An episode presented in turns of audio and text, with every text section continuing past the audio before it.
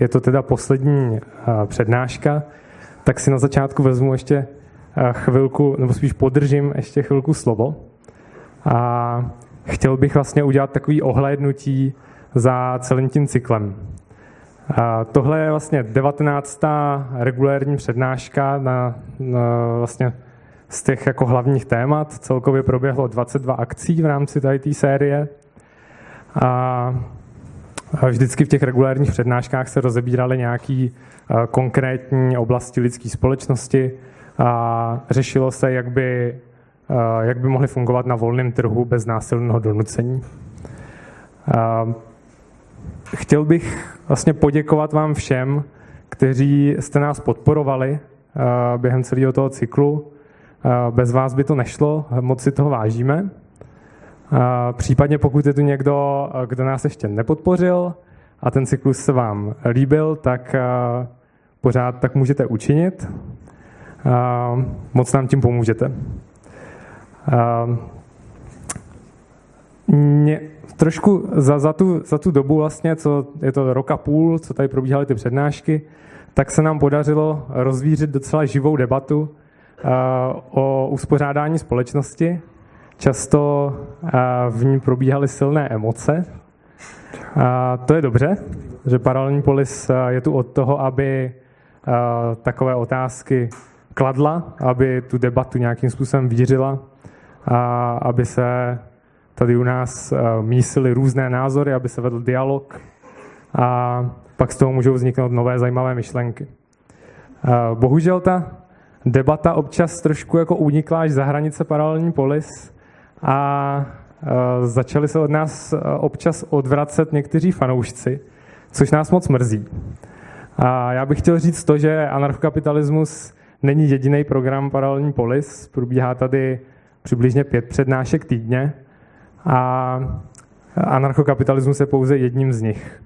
Paralelní polis není anarchokapitalistický koncept, ale je to nezisková organizace, která se zaměřuje primárně na kryptoanarchii a na vzdělávání v oblasti eh, digitální bezpečnosti, ochrany digitálního soukromí a vlastně používání technologií pro zvyšování lidské svobody.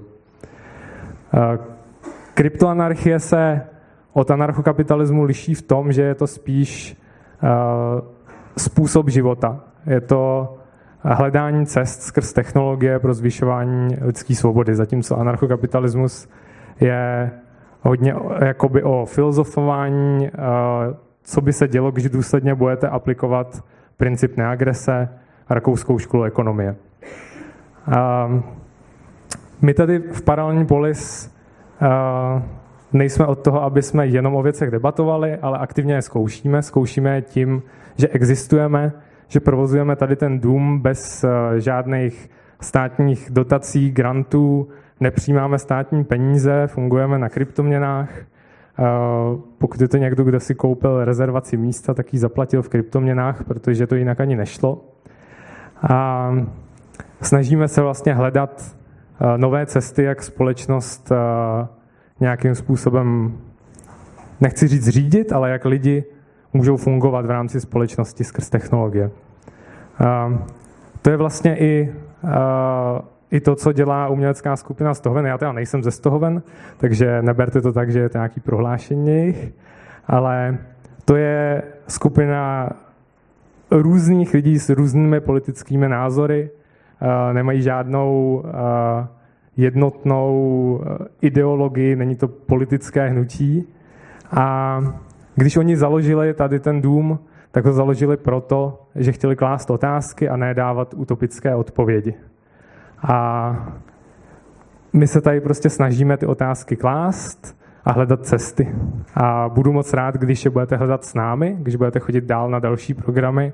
Potom, co tady ten skončí, tak určitě jich bude spousta dalších, zaměřených více na technologie, na kryptoanarchii a rád vás tu uvidím.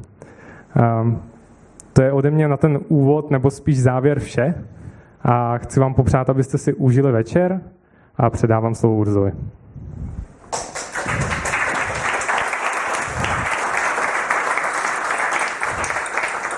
Dobrý večer. Já jsem moc rád, že jste přišli a že vás tu hodně. protože je to poslední přednáška eh, z tohoto cyklu, který trvá už rok a půl, což je skoro až neuvěřitelný a když to říkám, tak to mám takový trochu nostalgický pocit. A jsem fakt rád za všechny, co sem chodili, i za vaše všechny námitky, názory, oponenturu, kterou jste mi poslali. A jsem moc rád jednak za lidi, kteří tady jsou od eh, úplně první přednášky až do té poslední. Dokonce vím o jednom člověku, který byl úplně na všech. A pak je spousta lidí, kteří se objevili v průběhu toho cyklu a už u toho se trvali, což eh, je vlastně něco, čeho si, čeho si moc vážím.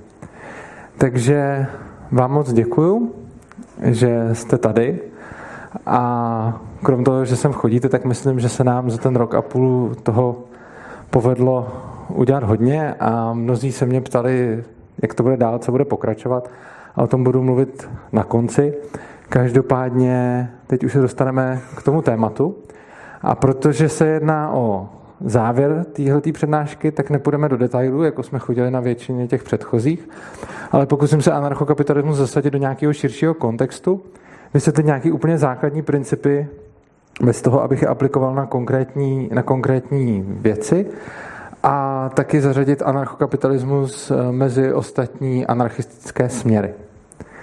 Takže první, o čem se budeme bavit, budou nějaké možné cesty k anarchokapitalismu. Zatím jsme se tady bavili o tom, eh, co anarchokapitalismus vlastně je, jak by to mohlo vypadat, v čem je to dobrý, jaký má výhody a tak dále. Ale ještě jsme se nebavili o tom, jak se k němu dostat. A je to otázka, kterou mi kladete hodně často. Potom se zaměříme na určitý obecný ekonomický princip, který procházel všema těma přednáškama. Pak se podíváme na nějaký uh, etický, řekněme, uh, etický pohled a k tomu přidám i nějaký svůj osobní pohled a zakončíme to povídáním o těch dalších anarchistických školách. Takže začnu těmi cestami, uh, začnu těmi cestami k anarchokapitalismu, co vlastně můžeme dělat jako v praxi, aby jsme se nějakým způsobem osvobodili od státu.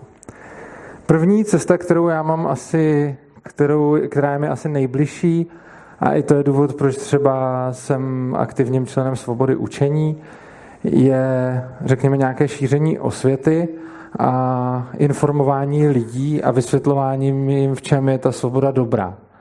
Zároveň je strašně důležitý ten vzdělávací systém a řekněme nějaká odluka školství od státu, protože školství momentálně funguje jako hrozně silný nástroj státní propagandy. O tom jsme tady mluvili na odpovídající přednášce.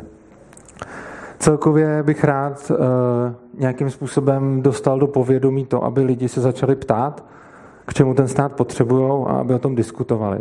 Není nutné, aby všichni došli ke stejným závěrům, ale myslím si, že ohromný problém je v tom, že ti lidi si tu otázku vůbec nekladou, respektive dostanou na ní odpověď dřív, než si ji položí. A když si ji začnou klást, tak už jsou o té odpovědi strašně moc přesvědčení. Takže myslím si, že úkolem těch přednášek a mě i vás všech, kteří mi s tím pomáháte, je dostat k těm lidem ty otázky, aby o tom vůbec začali, aby o tom vůbec začali přemýšlet, protože až se začne o státu nějakým způsobem debatovat na nějaké racionální bázi, tak přestane být náboženským symbolem a modlou, ale ti lidi nad tím začnou přemýšlet a přestanou ho slepě poslouchat. V souvislosti s tím chci říct ještě jednu věc, na kterou se mě lidé často ptají, a to je, jaký máš ten názor, co by se mělo přesně dělat, jako, co by se mělo napřed zrušit, eh, jakým způsobem ten stát zmenšovat a tak dále. Na to mám jedinou odpověď, že to nejde přes noc a tahle cesta přesně počítá s tím, že je prostě třeba ty lidi postupně, postupně přesvědčovat. Osobně si myslím, že je to nejlepší, nejlepší možná cesta, i když mnohým připadá třeba neefektivní.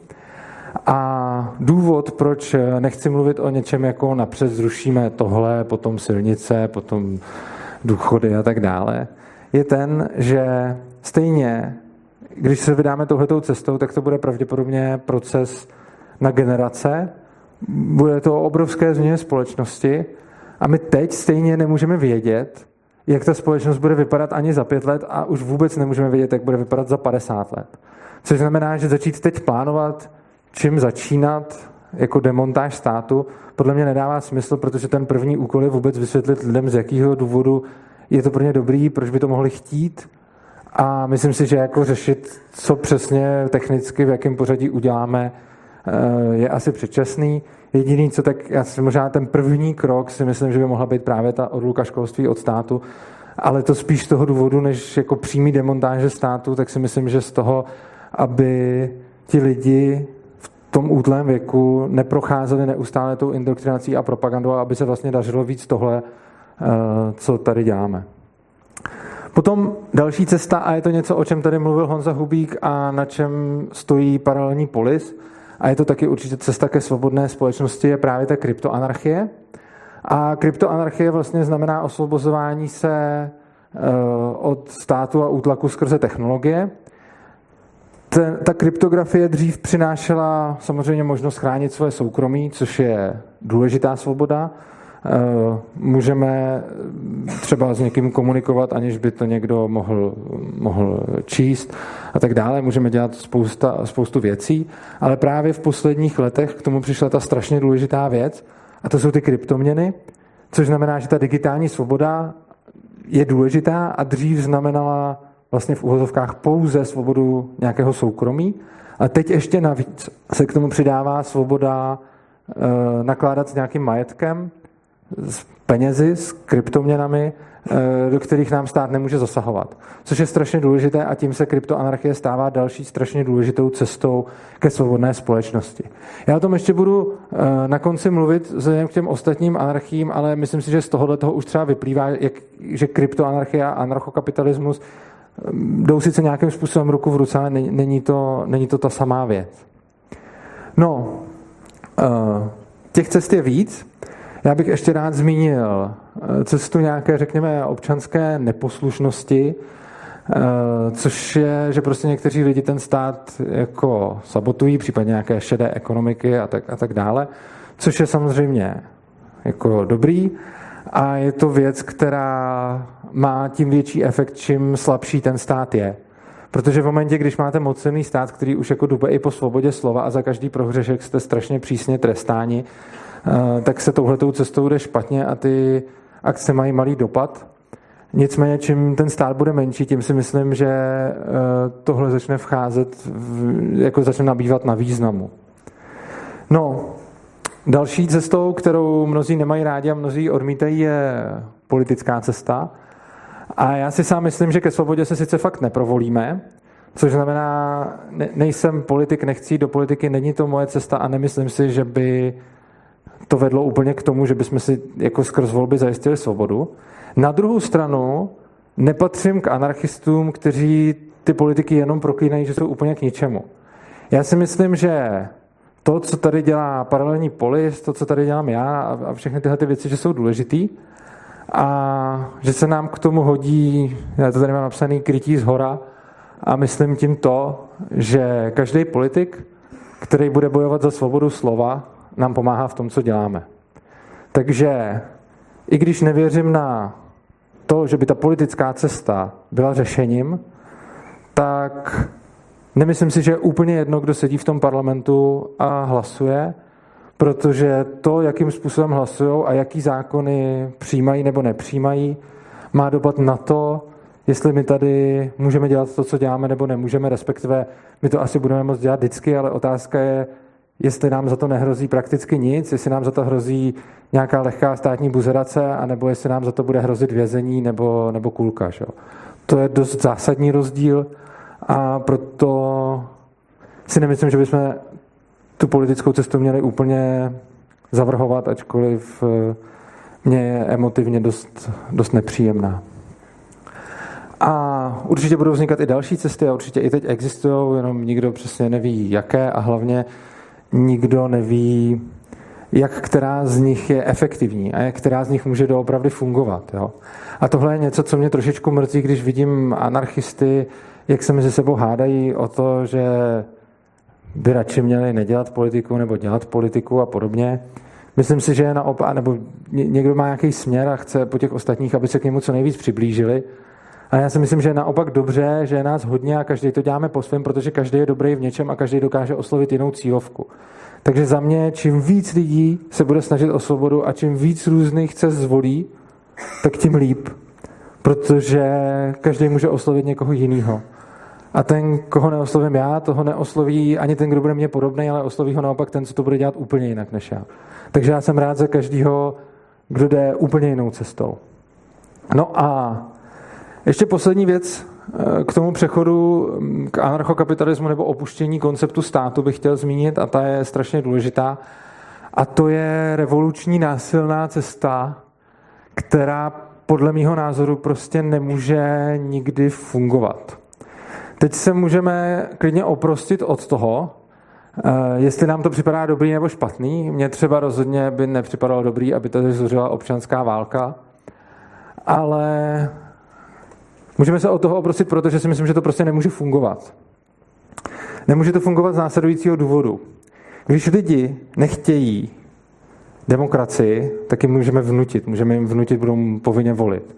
Když lidi nechtějí komunismus, tak je stejně můžeme nutit budovat lepší zítřky, jinak budou do gulagu.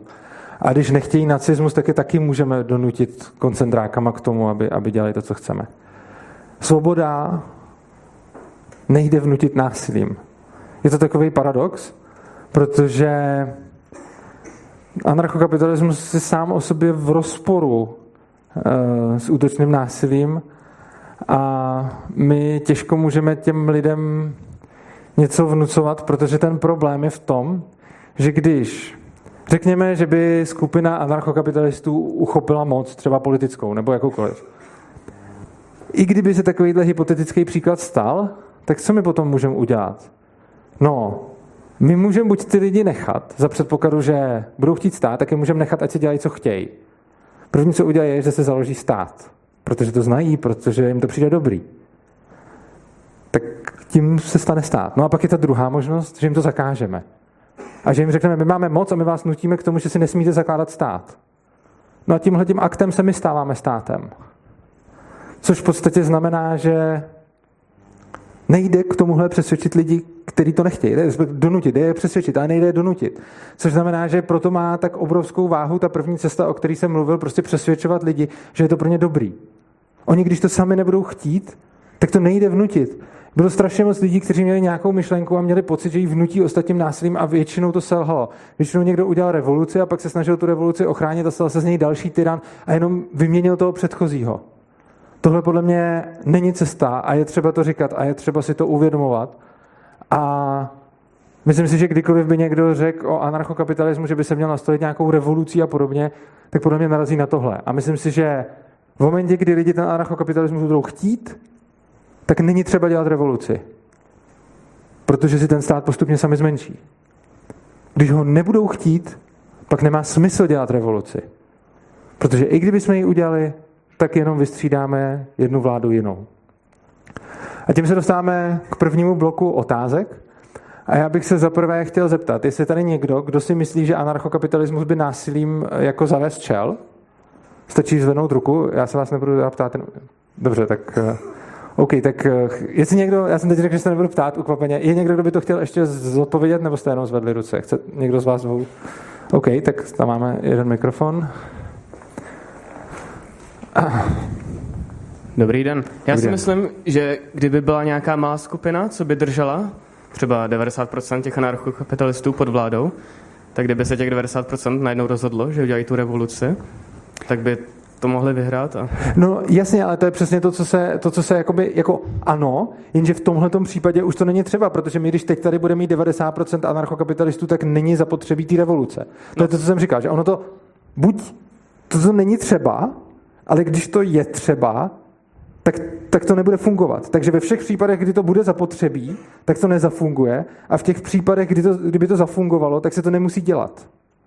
Ale kdyby to, nemyslím teďka tenhle ten přímo stát, kdyby to byl nějaký ještě totalitnější stát, který by to... Jo, takhle, kdybyste měl diktaturu. No tak to je, ano, tak v té, dobře, tak já jsem myslel teda z našeho pohledu, OK, tak eh, z našeho pohledu teda platí, že to nemá smysl. Kdyby byla teda hodně tuhá diktatura, nějaká totalitní, a s chodou okolností by se tam nějak vyskytlo 90% anarchokapitalistů, což už je divný, jo? Ale kdyby se k tomu teoreticky nějak jako došlo, tak potom ano, ale sám jako možná vidíte, že je, máte jako hodně jako ujetý předpoklady, který asi reálně nebudou úplně splněný, protože v momentě, kdy lidi budou žít v tak tvrdé diktatuře, tak se z nich asi nestanou anarchokapitalisti, protože ani nebudou mít přístup k odpovídající literatuře, zdrojům a podobně, takže budou pravděpodobně vystavený propagandě toho diktátora. A druhá otázka, kterou jsem měl, eh, byla, eh, jestli si někdo myslí v kontextu toho, co jsem tady říkal, o tom následném převzetí a podobně, že by anarchokapitalismus, a občas se s takovým tvrzením setkávám, mohl být jako nebezpečnou ideologií. Protože já jsem na tom viděl jeden takový hrozně hezký obrázek, který tam byl taky libertarián vyobrazený, jako zlej, který měl takhle globus, tak na něm roztahoval ruce a potom bylo napsáno něco jako libertariáni, to jsou ti, kdo vymýšlejí ďábelský plán, jak ovládnout svět a pak nechat každého na pokoji. A mě by zajímalo, jestli někdo to jsem odlehčil jako vtipem, ale zajímavé mě, jestli je někdo, kdo si tady myslí o anarchokapitalismu. Já chápu, že třeba si někdo myslí, že to je neživotaschopná jako idea, ale jestli si někdo myslí, že je to nebezpečná ideologie. OK? Ne? Jo, no comment, dobře, eh, takže tam je, a vy byste to mohl říct, taky ne? A je tady někdo, dobře, tak já se omlouvám, tak eh, je tady někdo, kdo si myslí, že anarchokapitalismus je nebezpečná ideologie a zároveň by to chtěl říct proč? OK, tak tam Honzo máš hned před sebou. Prosím s mikrofonem. Já myslím, že největší nebezpečí anarchokapitalismu je právě v tom, že vytváří podhoubí pro vznik totalitních režimů, protože v momentě, kdy lidi jsou zvyklí na nějakou vládu a na nějakou centrální moc a o tu centrální moc přijdou, tak v, v okamžiku prvních, prvních nějakých nepokojů nebo jakýchkoliv bezpečnostních opatření budou zase hledat toho svého zázračného ochránce No ano, o tom jsem přesně tady teď mluvil, že ono to přesně vychází z toho předpokladu, že máte stát a pak ho najednou nemáte, že jako nějak zmizel. Ale tohle to se nestane a nemůže se to stát a proto, jako ano, za tohoto předpokladu by to tak bylo, takže kdybychom tady teď měli stát, pak bychom udělali tu revoluci, kterou jsme říkali, proč nefunguje, a najednou bychom ho tu neměli a všichni ty lidi by si mysleli to, co si myslí teď, což by už samo o sobě jako se nestane, tak ale kdyby, pak ano. Jenomže to, že se to musí stát postupným procesem, který bude trvat patrně generace, tak se vám nestane to, že najednou nebudete mít stát a budete v něm mít všechny lidi, kteří jsou na ten stát zvyklí, protože když by se vám tohle stalo, tak oni si ho založejí. Čili eh, vlastně, kdyby to byla jako ta revoluce, která to není, tak pak ano, ale jinak si myslím, že samo o sobě, samo o sobě ne. Tak, teď bych se rád dostal eh, k dalšímu tématu, a to je vlastně jedno, které prochází všemi těmi přednáškami, které jsem tady měl.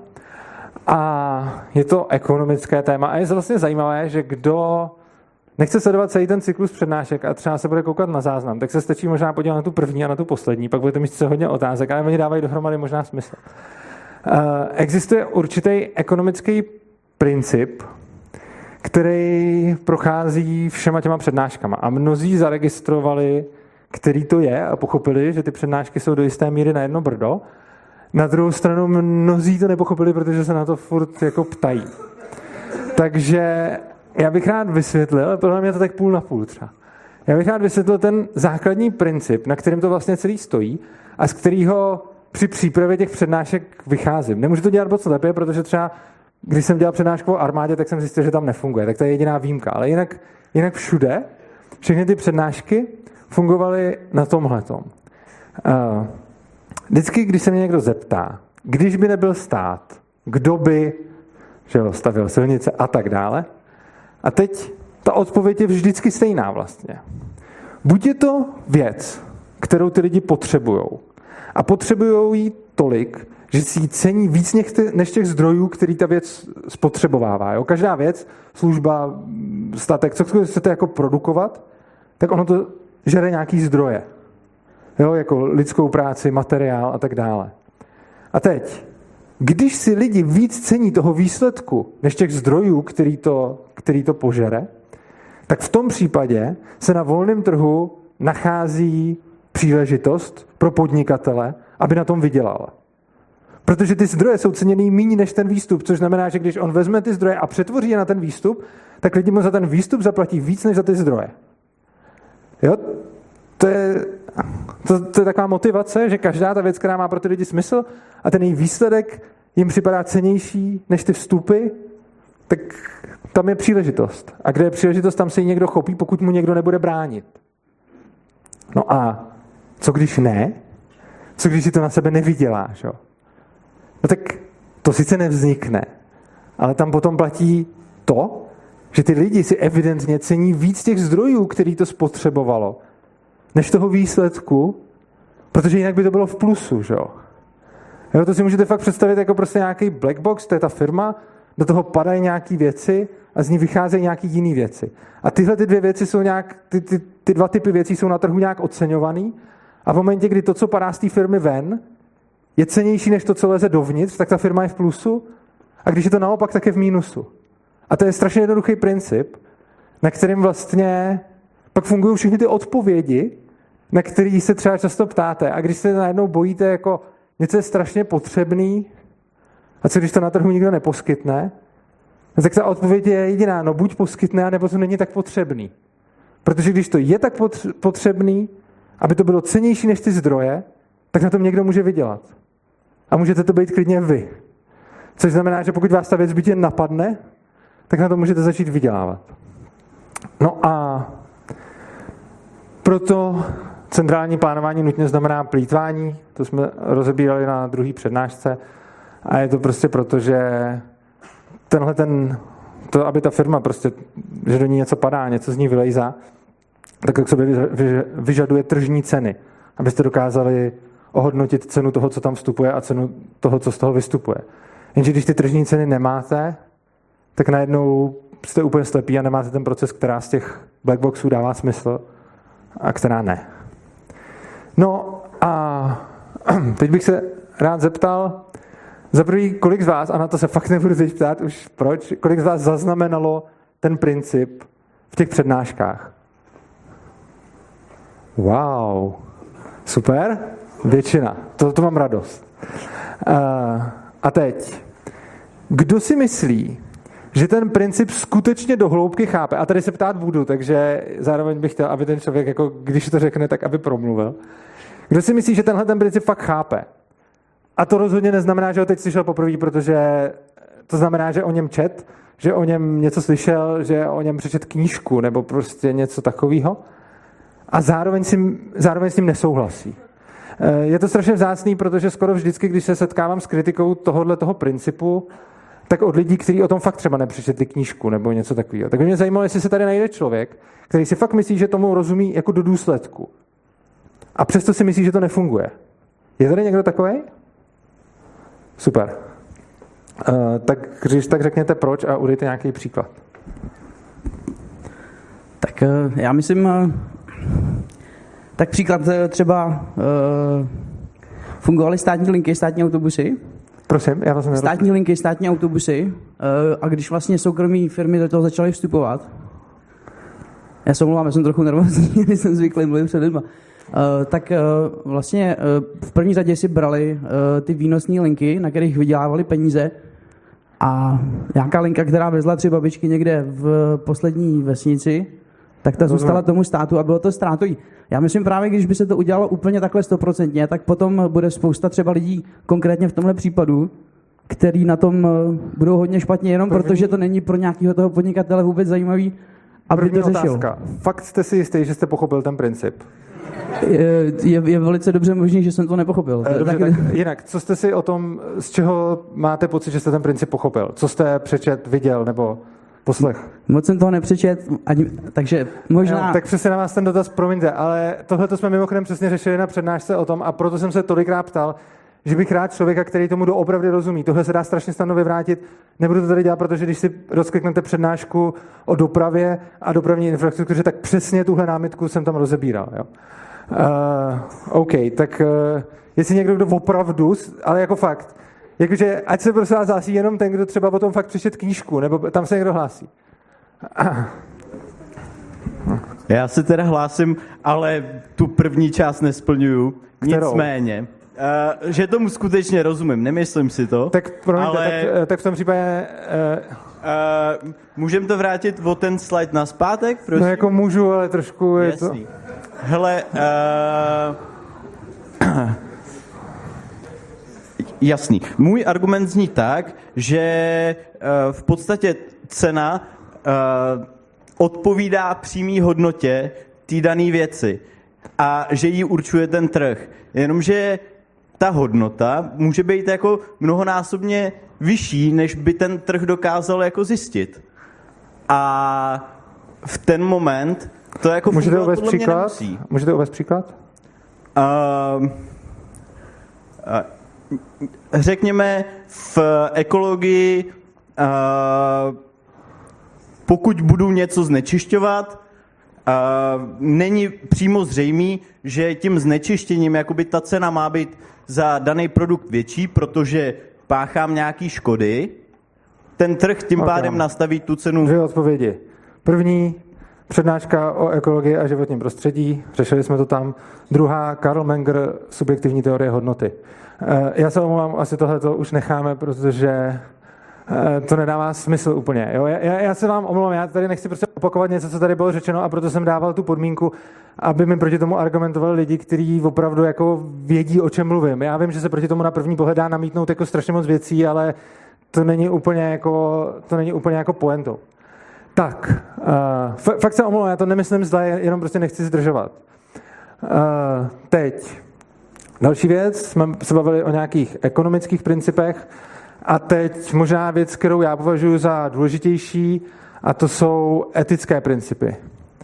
Uh, hodně lidí vytýká anarchokapitalistům, že jsou lhostejní k tomu, když lidi trpí a vytýká anarchokapitalistům, že jsou jako prostě zlí a že chtějí jako dobrý věci jenom pro bohatý a tak dále.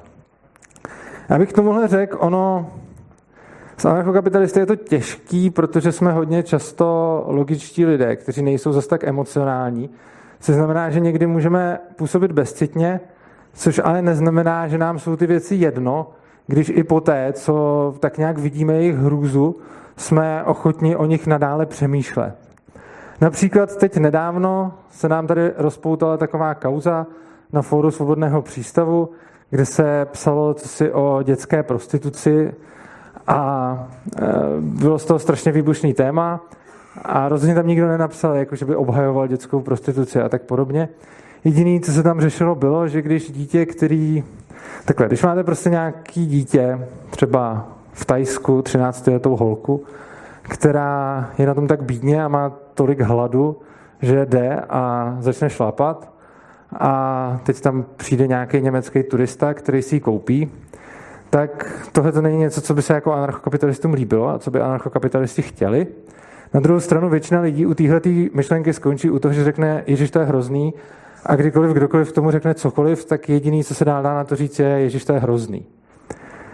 To, co dělají anarchokapitalisti a co těm lidem vadí, je, že ten příklad dále zkoumají z ekonomických pohledů a dojdou například k tomu, že hlavní problém té holky bude pravděpodobně ta situace, v které se nachází, a že to, že potrestáme toho německého turistu, co tam přišel, ty holce zase tak moc nepomůže a ta holka má jiný problém a to, že nemá co jíst. A ten problém se nevyřeší tím, že budeme trestat ty německý turisty, ale ten problém se vyřeší tím, že ta holka bude mít co jíst. A tohle už navažuje na třeba jinou kapitolu, a to je dětská práce. A ta holka bude mít co jíst například proto, že tam nějaká strašně zlá korporace otevře fabriku, kde ji zaměstná za pár dolarů na den. A teď ty lidi zase řeknou jediný, co k tomu řeknou, je, to je strašný. Ale ty anarchokapitalisti jediný, co dělají jinak, je, že zároveň zvažují ty možnosti a řeší, co z toho je horší. A je teda možný, že někomu potom přijdeme nelidský, protože řekneme, běžte a nakupujte v obchodech, který tam někde využívají dětskou práci v Tajsku a v Číně. A my tím nemyslíme, chceme, aby děti trpěly, my tím spíš myslíme, ty děti se mají hrozně a když budou pracovat v té továrně, tak třeba nebudou muset šlapat. Což zní strašně. A nikdo nepopírá hrůzu té situace. Problém je, že když se tohle řekne, a já už to tady vidím v obličejích některých z vás, tak eh, je z toho potom hrozný halo a hodně lidí se dokáže udělat jiný závěr, než anarchokapitalisti obhajují dětskou prostituci, dětskou práci a, a jsou prostě zlouni. Ale to není to, co říkáme. Takže já chápu, že to možná není úplně standardní přístup tyhle ty věci zkoumat, ale myslím si, že není dobrý lidem, co to zkoumají, něco podsouvat, protože samozřejmě všichni, i anarchokapitalisti, vědí, že je hrozný, když se nějaký děti mají takhle. Na druhou stranu taky vědí, že když ten člověk jenom řekne, že je to hrozný a nic dál pro to neudělá, tak jim nějak nepomohl. Tím, že to člověk zkoumá, jim přímo taky nepomůže, ale tím, že třeba pak jde a kupuje nějaké ty věci, které ty děti vyrobily, tak jim třeba trošku pomůže. To jsme tady do detailu proč a jak řešili na jako jiný přednášce. Uh, odmítáme sociální inženýrství, protože si většinou nemyslíme, že jako víme líp než všichni ty lidi, co je pro ně dobrý. Takže to celé stojí na tom, že prostě říkáme, ať se ty lidi rozhodnou, co chtějí dělat se svýma, se svýma zdrojema. Potom další věc, poměrně zásadní, vidíme, že stát často ubližuje těm nejslabším a nejmenším ve prospěch těch bohatých. On má stát skvělý PR, že je tady kvůli opaku. Ale je spousta případů, kdy to tak není a kdy ti nejvlivnější si v podstatě tvoří legislativu, na kterou potom doplácejí ti malí, ty malé podniky a podobně. Stejně tak na přednášce třeba o trhu práce jsme si tady vysvětlovali, proč ochrana zaměstnanců v konečném důsledku škodí těm zaměstnancům. Každopádně to neznamená, že bychom říkali, ať chudí umřou, ale říkáme, ono jim bude líp bez toho státu. Je možné, že se třeba mýlíme, ale neznám asi žádného anarchokapitalistu, který by byl zlej tímhle tím způsobem. Jakože by chtěl, aby ty lidi trpěli a v drtí většině jim to není ani jedno. Jo, takže možná je to omyl, ale ne, jsem si dost jistý, že to není zlej úmysl. Já znám anarchokapitalistů fakt hodně. A vím, že jsou to často lidi, kteří se třeba sami ze, ze svých zdrojů nějakým způsobem starají o lidi, kteří neměli tolik štěstí a podobně.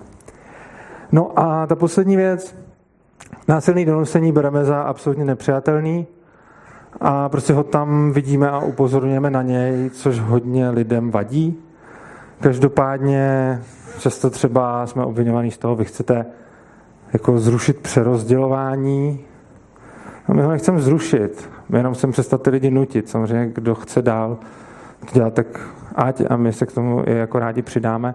Jenom nechceme, aby k tomu byl někdo, aby k tomu byl někdo donucován, což nakonec, eh, jak jsme zase si říkali v přednášce o sociálním systému, škodí i těm chudým nakonec. No, tohle je ta etická stránka věci. A teď bych, eh, protože už je to poslední přednáška, do toho rád trošku zahrnul něco, co jsem potřeboval oddělit. Eh, je to můj osobní pohled na to a ten není nějaký univerzálně platný pro anarchokapitalismus, přesto ho sem dávám, protože ho považuji za důležitý. A je to jakoby takový, já nevím, třetí šuplík, že jeden je to jeden je ta, ekonomi, ta, ta ekonomická stránka, pak je ta etická stránka tady bych rád prezentoval nějaký, nějaký svůj pohled. A to je, myslím si, že bychom měli být laskaví a vlídní, měli bychom být hodní na lidi. A často v tom chybujeme a já sám za sebe můžu říct, že v tom chybuju hodně, ale přesto jsem přesvědčený o tom, že je to tak správně a že bychom se o to měli snažit a že když šíříme tyhle ty myšlenky, tak bychom prostě přitom měli být k lidem hodný a neobvinovat je z toho, že jsou zlí, protože oni taky většinou nejsou. Že?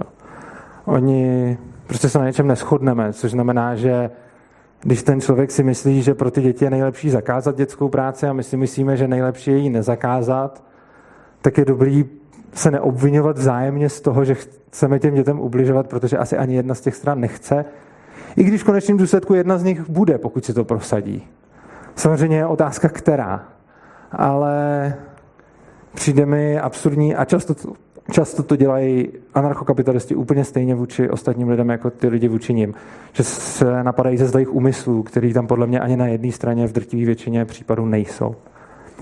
Potom důležitá věc, kterou bych chtěl zmínit, je prvek, řekněme, pomsty. A to je takové jako mikropomsty, když třeba vidím, jakým způsobem fungují různé jako vztahy libertariánů i mezi sebou, i třeba s etatisty a podobně, tak často se tam vyskytují spory, které mají víc podtext nějaký osobní rovině, než, než v té věci samotné. A já si myslím, že bychom se neměli snažit si racionalizovat to, že se někomu chceme, chceme mstít nebo že někoho nemáme rádi. Myslím si, že je důležitý si odpouštět. Já vím, že to možná zní trošku pateticky, ale mám tady napsanou věc, kterou říkal Ježíš, milujme své nepřátele. A já k tomu dodávám, ano, buďme sobečtí a milujme své nepřátele. A teď samozřejmě hodně lidí se zeptá, proč, jak to souvisí. Já bych to chtěl ilustrovat na jednom příkladu, kdy v létě jsme tady organizovali nějakou diskuzi o právech LGBT, když byl Prague Pride. A bylo kolem toho docela hodně, bylo kolem toho docela hodně mediálního rozruchu. Uh, taky jsem to neudělal úplně dobře z pozice organizátora, udělal jsem tam nějaké chyby. Každopádně potom se stalo, že jsme s Terezou vlastně byli trošku ve víru toho, že nás ze všech stran na nás chodili hrozný hejty. Lidi nám i jako vyhrožovali a bylo to takový, bylo to takový jako drsný. A já jsem se snažil, a tam si myslím, že se mi to i docela vedlo, eh, k těm lidem neustále přistupovat nějakým způsobem prostě hezkým a nebejt na ně zle jenom protože oni jsou na mě. A mě se nějaký lidi ptali, proč to dělám, jako, proč už je nepošleš do háje. A moje odpověď zní, že proto, že jsem sobec. A proto, že pokud mě někdo nesnáší, tak já nechci, aby byl ještě víc frustrovaný, naštvaný. Já chci, aby ten člověk se měl pokud možno co nejlíp, protože když se bude mít co nejlíp, tak je mnohem větší pravděpodobnost, že mě nechá bejt a že mi nebude ubližovat. A že když už mi ubližovat bude, takže to nebude dělat s takovým stekem. Což znamená, že mě tahle ta věta, milujme své nepřátele, strašně dlouho přišla absurdní a po nějaký době jsem to pochopil, pochopil jsem, nebo respektive nevím, jestli to byl jako samozřejmě její původní význam, ale myslím si, že tím člověk pomůže především sám sobě.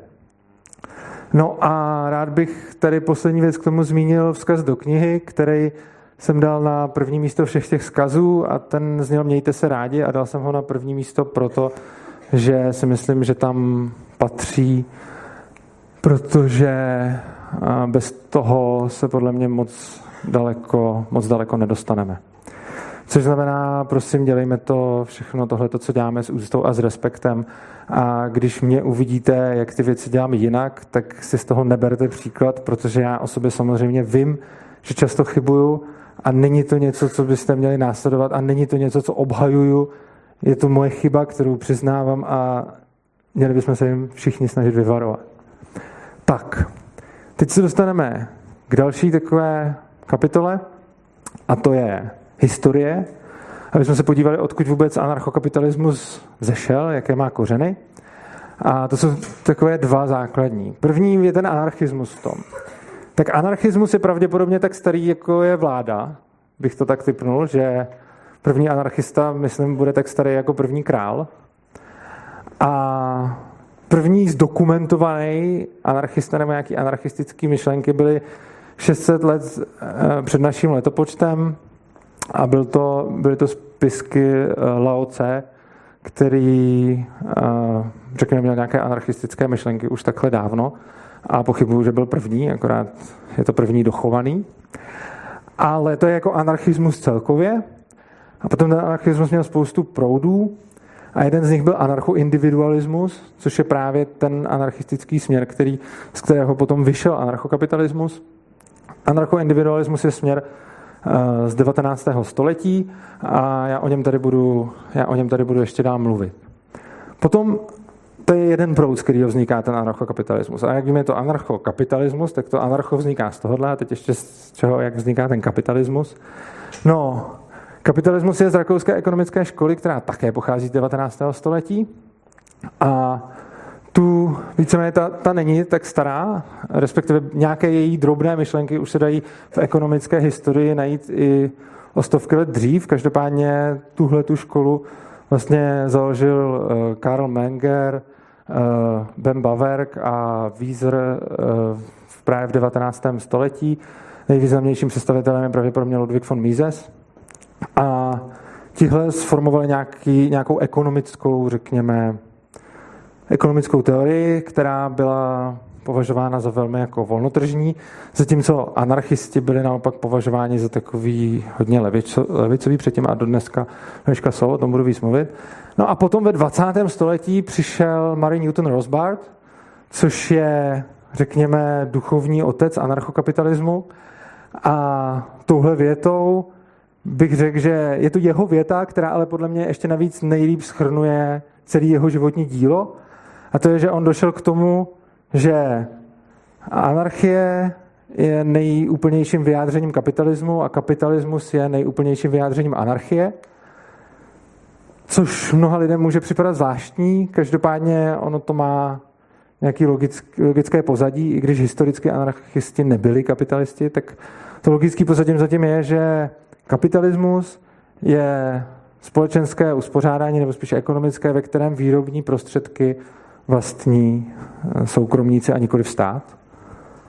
No a anarchismus je zase to, kde stát není, takže potom dává ten smysl, že když ty výrobní prostředky nebude vlastně stát, tak je budou vlastně ty soukromníci, čímž pádem do sebe zapadá ta anarchie s tím kapitalismem.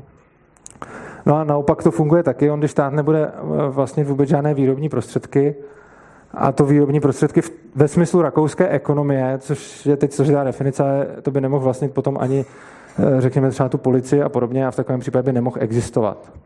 Což znamená, že tohleto, s tím přišel vlastně Rosbart a udělal to, že spojil dva směry, které do té doby lidi pokládali za naprosto odlišný, naprosto protichudný a on přišel a zjistil, že když se oba dva dotáhnou logicky do úplného konce, takže se spojujou. A přestože Rothbard první asi použil slovo anarchokapitalismus, tak prvním zajímavým solitérem, který pak byl zapomenout a objevitelem nějakých anarchokapitalistických teorií byl Gustav de Molinari, který dávno předtím eh, napsal eh, svůj takový paper o volnotržním právu a jeho vynucování, vymáhání a tak dále. A on sám to vůbec nenazval anarchokapitalismem a Rozbart potom napsal, jednak tím to nenazval a myslím si, že kdyby jim to nazval, tak by ho to samotného vyděsilo.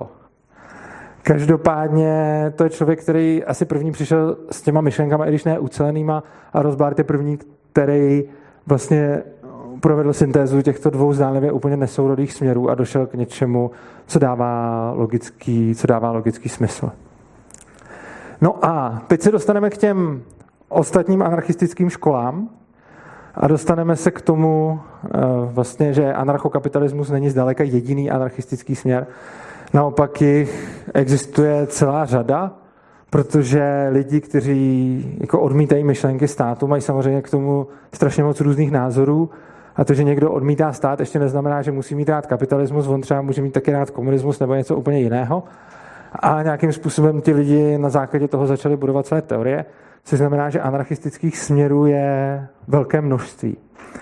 Eh, některé ty směry jsou si velice podobné, některé jsou si velice vzdálené a někteří ty anarchokapitalisté spolu jako spolupracují a tak a mezi některými samozřejmě panují nějaké spory.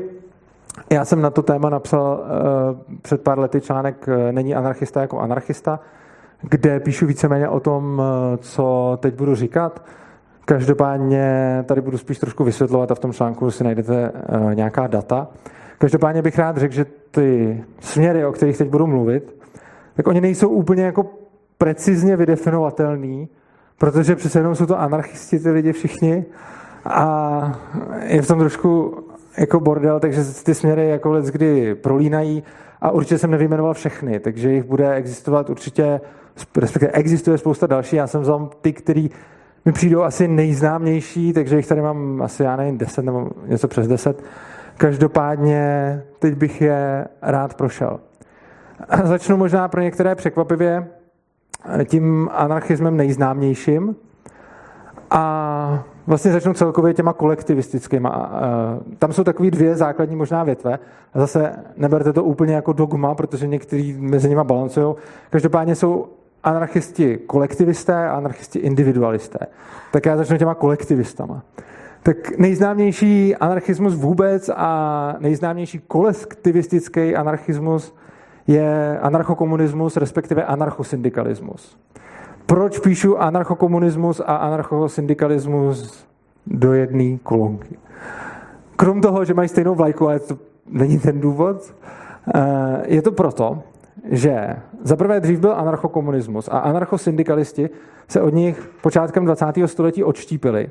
A oni si původně ani neříkali anarchosyndikalisti, ono to původně byl hejt ze strany těch anarchokomunistů.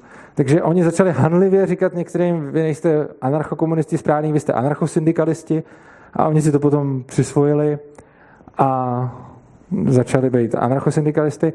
Každopádně, proč je zmiňuji dohromady? Zmiňuji dohromady proto, že na rozdíl od anarchokapitalismu, tenhle směr je, stra- a to platí vlastně pro všechny ty anarchistické směry, je strašně různorodý. Zatímco u anarchokapitalistů existují nějaké spory. Jo? Takže když byste sem dovedli pět nejvýznamnějších anarchokapitalistů současnosti, tak se vám možná neschodnou na tom, jestli může člověk prodat sám sebe do otroctví, možná se vám některý ještě neschodne na duševním vlastnictví a budou asi tak dvě až tři další takováhle témata, kde eh, jako si nebudou jistí, což na to, jak máme komplikovaný svět, je jako strašně málo. To skoro u žádného jiného jako filozofického směru nenajdete, ono je to proto, že to je vybudované na té logice, takže když začnete z podobných základů a pak něco logicky odvozujete, tak není překvapení, že dojdete víceméně k témuž. To je anarchokapitalismus. Jenže anarchokomunismus je neuvěřitelně živelný a když vedle sem dáte dvě, dva jakýkoliv anarchokomunisty, tak oni se neschodnou na mnohem více věcech. Což neznamená, že to mají špatně, jo, vůbec. Jo, jenom prostě je, je to něco jiného.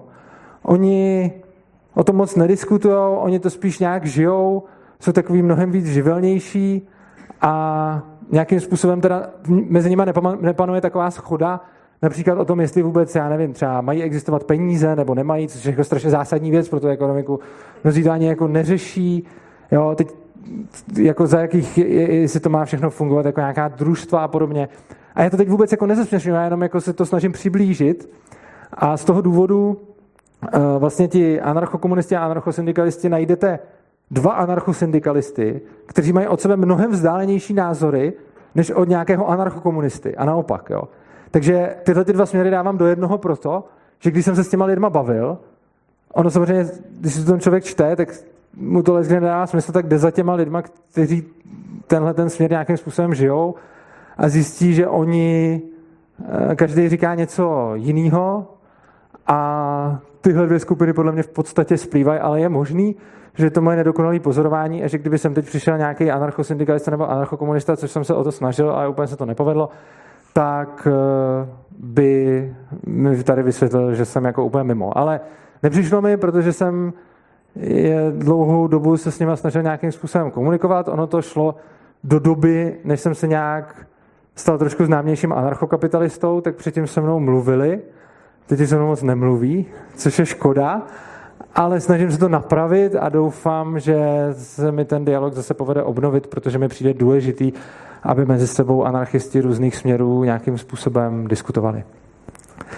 Uh, anarchokomunismus je tedy představa, že když nebudeme mít stát, takže potom v té anarchii uh, nebude jako vládnout kapitalismus a volný trh, ale budou tam, uh, budou tam nějaké komuny, nějaké seskupení lidí, kteří budou nějakým způsobem každému dle jeho možností a každý podle svých potřeb. Zase nezesměšňuju, jenom tak nějak se to snažím, se to snažím schrnout.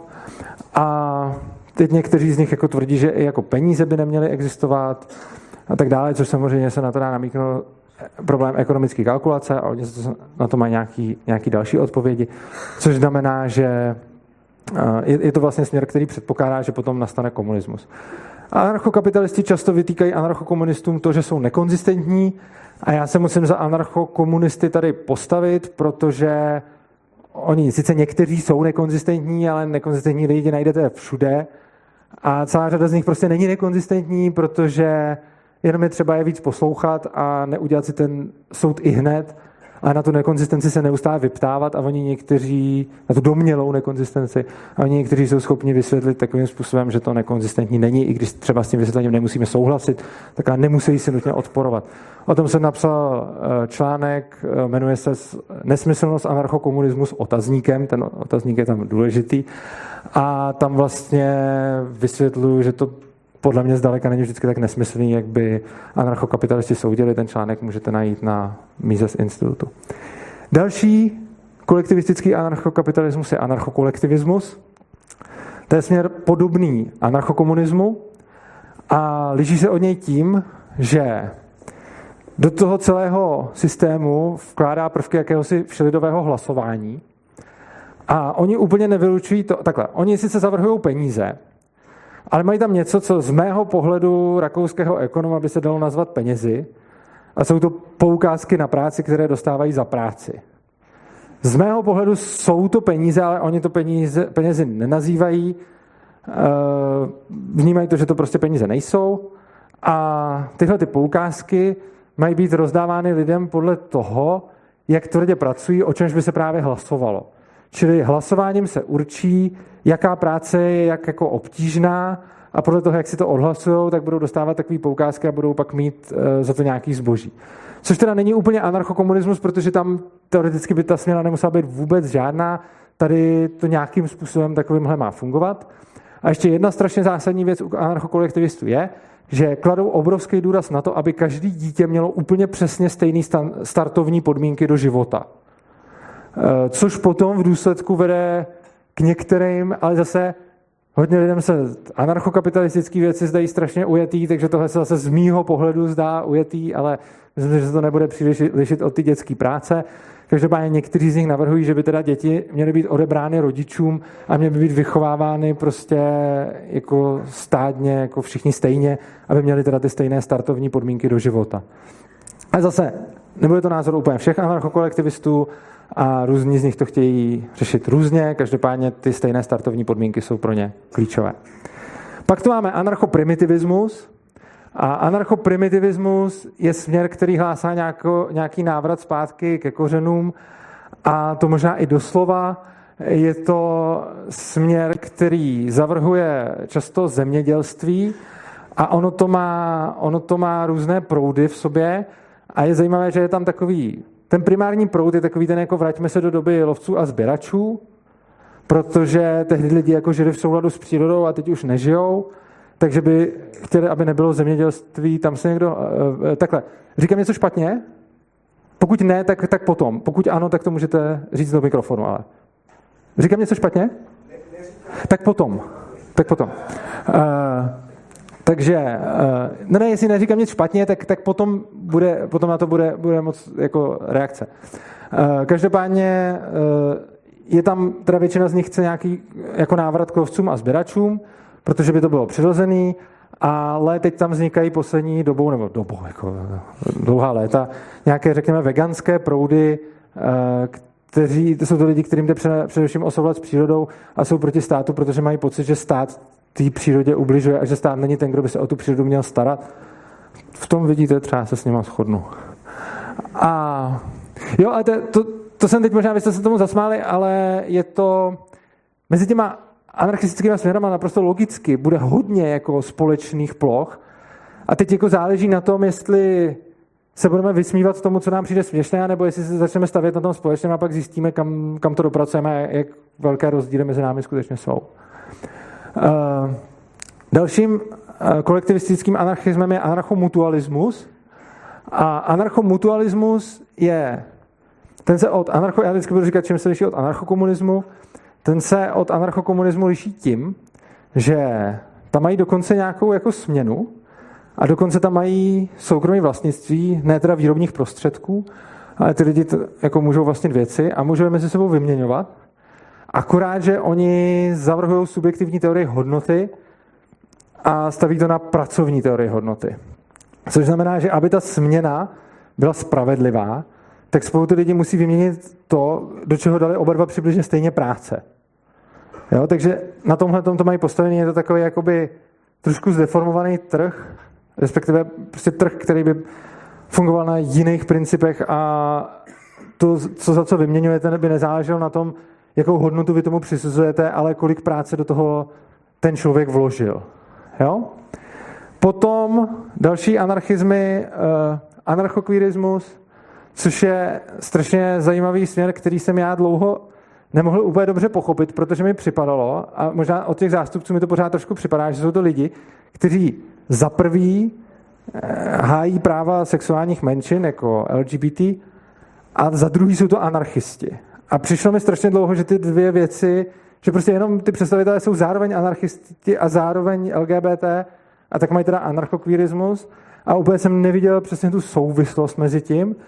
Nicméně v létě jsem poznal jednu aktivistku právě z LGBT hnutí, která se nakonec stala anarchokapitalistkou a teď mi vypráví e, zajímavý prostě příběhy o tom, jakým způsobem stát tyranizuje vlastně ty LGBT lidi, což je pro mnohé z nás až absurdní, protože strašně moc zejména konzervativců říká takový to, všechno mají, všechny práva a tak dále a furt chtějí víc a, a tohleto, ale když si potom poslechnete vyprávění těch lidí, tak oni jsou často naštvaní na společnost, ale když to posloucháte, tak země, jako já když to slyším, tak to strašně moc toho zla, který se jim děje, se jim děje právě ze strany státu.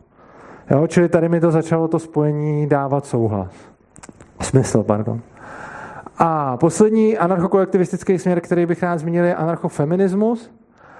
A anarchofeminismus stojí na genderové rovnosti a je to v podstatě anarchokomunismus, ale tím třídním bojem. Jo, to jsem možná zapomněl zmínit, že u anarchokomunismu logicky je teda třídní boj, že chtějí beztřídní společnost. Ale anarchofeminismus na tu společnost se dívá především skrze dvě třídy, jako genderu, jakože muži jsou nadřazeni ženám. A e, tenhle ten třídní boj chtějí jako nějakým způsobem vyhrát a mě jako komunisti chtějí rušit nerovnost mezi třídama, řekněme, sociálníma, tak e, anarchofeministé chtějí vlastně rovnost mezi třídama, které jsou definovány jinak. No a teď, jinak znovu se omlouvám, pokud jsem řekl někde něco nepřesně, jako rozhodně jsem to dlouhou dobu studoval, dlouhou dobu jsem s těma lidma mluvil. Problém je, že eh, je to, je to strašně moc, samozřejmě je to, je to strašně komplikovaný a tím, že oni nemají tak jasně strukturalizovaný jako vůbec ty, eh, řekněme, díla o tom, jako mají třeba ty anarchokapitalisti, kde se v tom dá celkem vyznat, i když i to je jako asi těžký pro někoho, kdo to nezná, tak je možný, že jsem v tomhle tomu udělal jako chyby, ale rozhodně jsem se tomu věnoval jako roky, ale přesto si myslím, že na, tom nejsem, že na to nejsem nějaký expert. A rozhodně jsem si o tom jako hodně čet, tak eh, odpuste, pokud jsem něco, něco zmínil špatně. Tak, další, teď se podíváme na ty anarcho-individualistické směry. První o to nemá cenu moc jako mluvit, protože jsme tady o tom mluvili rok a půl. A potom druhý zajímavý je anarchoagorismus. A tohle ten směr má takové dva, dva výklady. Někdo říká, a je to možná i převažující výklad, že, anarcho, že vlastně agorismus, tam ani nedávají tu, tu předponu anarcho, je vlastně způsob, jak se dostat k bezstátní společnosti. Je to v podstatě černý trh, nespolupracovat se státem, nejenom nebrat dotace, ale ty jako hardcore agoristi jako ne, neplatí daně a, a jedou jenom prostě v, černém, v černý a šedý ekonomice a je to jako hrozně poetický a je to vlastně strašně takový hezký. Jako mně se to, mně se to hrozně, hrozně líbí. A oni uh, jako se snaží ten stát prostě takovým undergroundem jako vytvářet. Je to něco, je to hrozně podobný principům, já teď nechci říct něco úplně špatně, na který, ale přijde mi to podobný principům mě osobně, na kterých stojí paralelní polis, protože je to vytváření, dobře, tak Jan Hubík kýve, tak jsem asi neřekl nic tak špatného. Uh, takže oni vytvářejí vlastně paralelní společnost, a to jak ekonomickou, tak jinou. A paralelní polis podle mě teda má strašně blízko agoristickým, agoristickým jako kořenům. A anarchoagorismus jako směr, kdybych měl odlišit už jako celý, ten jako druhý výklad eh, od eh, anarchokapitalismu, tak se liší vlastně tím, že anarchoagorismus odmítá tu politickou cestu. Zatímco anarchokapitalismus ne. On říká jako Politika je teda asi jako špatná, ale je to jedna z možných cest a pokud skrze politiku dokážeme, třeba Rosbar prostě říkal, pokud skrze politiku dokážeme zajistit větší svobodu, neváhejme a udělejme to. Anarchoagoristi říkají prostě, politika je úplně špatná. A já musím říct, že emocionálně, jakože z logického hlediska se kloním k tomu anarchokapitalismu, ale emocionálně se mi samozřejmě mnohem víc líbí ten agorismus, protože když to řeknu taky, je to jako mnohem víc cool. Jako. A to myslím v tom nejlepším, v tom nejlepším slova smyslu, a je to v mnoha věcech takové jasnější. Jinak, eh, jak tady píšu vždycky ty zástupce, tak ty tady píšu hlavně proto, abyste si je potom mohli dohledat, že to někdo bude mít zájem. Tady eh, nenajdete toho Boyla a toho tady mám z toho důvodu, že to je takzvaný irský muž, muž bez peněz. A on sám totiž je podle mě anarchoagorista, který to o sobě určitě neříká, možná to o sobě ani neví. A to je chlápek, který prostě žije bez peněz. A on se na tom vytvořil takový prostě styl. A on, on jako není nějaký bezďák, on má prostě byt, má jako jídlo a, a všechno a teplou vodu. A všechno to nějakým způsobem mění a směňuje to za jiné věci. Takže on vlastně vůbec nemá peníze, nemá ani účet, ale nemá ani cash, nemá ani kryptoměny, nemá vůbec nic takového. A vlastně mění statky za statky a je dobrý agorista v tom, že to vlastně jako nedaní, protože on si jenom mění věci za věci. A nikdy to nesmění na ty peníze, takže, takže, vlastně, takže vlastně je to takový, takový agorista. No, další strašně zajímavý směr, ještě tady budeme mít tři, tak další strašně zajímavý směr je anarchopacifismus. Jo. Teď, než se vyděsíte tady, co jsem napsal, tak uh, vám to vysvětlím. Anarchopacifismus je anarchismus, který občas lidi říkají, že anarchokapitalismus je extremistický. Já říkám, a pozor, pro mě za první nálepka extremismus nemusí být nutně špatná, občas je, občas není. Ale já, jestli říkám něčemu extremismus, tak anarchopacifismu. Protože zatímco anarchokapitalismus říká žádné útočné násilí a v obraně v pohodě, tak anarchopacifismus říká žádné násilí. Nikdy vůbec. Takže prostě ani bránit nic. A ta myšlenka je samozřejmě strašně stará, je, je, je hrozně hezká a zástupcem toho směru, vlastně asi nejznámějším je, je, je Lev Nikolajevич Tolstoj. A ten, to byl vlastně a i přiznaný anarchista, takhle, on během života měnil hodně svoje názory, což neříkám vůbec bezdem, to je jako dobře. Během života hodně měnil svoje názory a rozhodně se klonil k anarchismu a zároveň se klonil k pacifismu a v podstatě bych ho označil za anarchopacifistu určitě. A potom jsem tady napsal Gandhiho, šo, který byl určitě vlastenec. A to je divný, protože jsem ho tady napsal jako anarchopacifistu. Dobrý je, že si myslím, že on by mi to zrovna odpustil, i kdybych se plet. Každopádně, proč jsem to udělal? No, udělal jsem to proto, že jsem logickým uvažováním došel k tomu, že když je někdo konzistentní pacifista, tak nemůže nebejt anarchista. A to prostě proto, že stát prosazuje svou moc násilím. Takže jsem-li do důsledku pacifista, pak jsem i anarchista. Takže si myslím, že anarchopacifismus je vlastně, že každý pacifismus musí být nutně anarchopacifismem. Nevím, co by mi na to řekl ten Gandhi, jako, ale já si to stejně myslím. Možná by mi vysvětlil, že ne, ale prostě když někdo odmítá násilí, tak by měl odmítat stát, jinak si myslím, že něco nevidí. A pokud jde o ten směr, tak eh, byly nějaké pokusy o založení reálných jako anarchopacifistických nebo pacifistických, no to je asi jako jedno, společností a ty bohužel selhaly v reálu na to, na co bychom mohli očekávat, že selžou. A to, že i když v té komunitě bylo strašně moc úplně mírumilovných lidí, tak když se tam potom objevil jeden jako zmrt, tak měli problém a nebyli dost dobře schopní ty komunity nenechat rozvrátit. Protože dokud všichni dodržovali ty jejich principy, tak to bylo v pohodě a v momentě, kdy se tam objevil někdo, kdo je nedodržoval, tak najednou ta komunita byla vlastně ztracená, protože on víceméně oni mu nemohli nějak vzdorovat v souladu se svým přesvědčením. Uh, ani to mimochodem nedopadlo, teda aspoň nevím o tom, že by to dopadlo, jako ty případy, které jsem četl, ne, nedopadly ku podivu tak, nebo ku podivu, jak by často lidi říkali, když nebudou žádný zákony, tak se všichni povraždíme. Nedopadlo to ani jednou, co vím, že by jeden ten psychopat vymlátil celou tu vesnici. Jenom to prostě dopadlo tak, že se ta vesnice rozpadla a všichni se z ní, se z ní odstěhovali nakonec i ten psychopat. Ale třeba tam někoho ano zabil. A oni mu za to nic neudělali. No, potom máme anarchoindividualismus, což je ten směr, ze kterého právě vznikl anarchokapitalismus. Anarchoindividualismus plus rakouská ekonomická škola rovná se anarchokapitalismus, když tak řeknu. A anarchoindividualismus vzniknul vlastně v reakci na anarchokolektivismus a on strašně moc akcentuje egoismus akcentuje uh, jako člověka a říká, že vlastně není to tak, že zájmy společenství, společnosti by převažovaly nad zájmy jedince. Oni vlastně říkají, že zájmy jedinců dohromady tvoří zájmy společenství, což je zajímavá myšlenka, že vlastně nic jako zájem společenství není, že je to prostě pouze agregace těch zájmů těch jednotlivců. A akcentují tedy toho člověka nějaký jeho egoismus a liberalismus, obecně jako osobní svobodu. Tahle ta škola vlastně je je to strašně kompatibilní s ANCAPem, víceméně to jenom tolik neřeší tu ekonomickou stránku věci, respektive občas to řeší tak nějak jenom okrajově, takže vlastně ten anarchoindividualismus dohromady s tou rakouskou školou pak dá ten anarchokapitalismus. No a poslední anarchoindividualistický směr, který tady zmíním, je anarchotranshumanismus.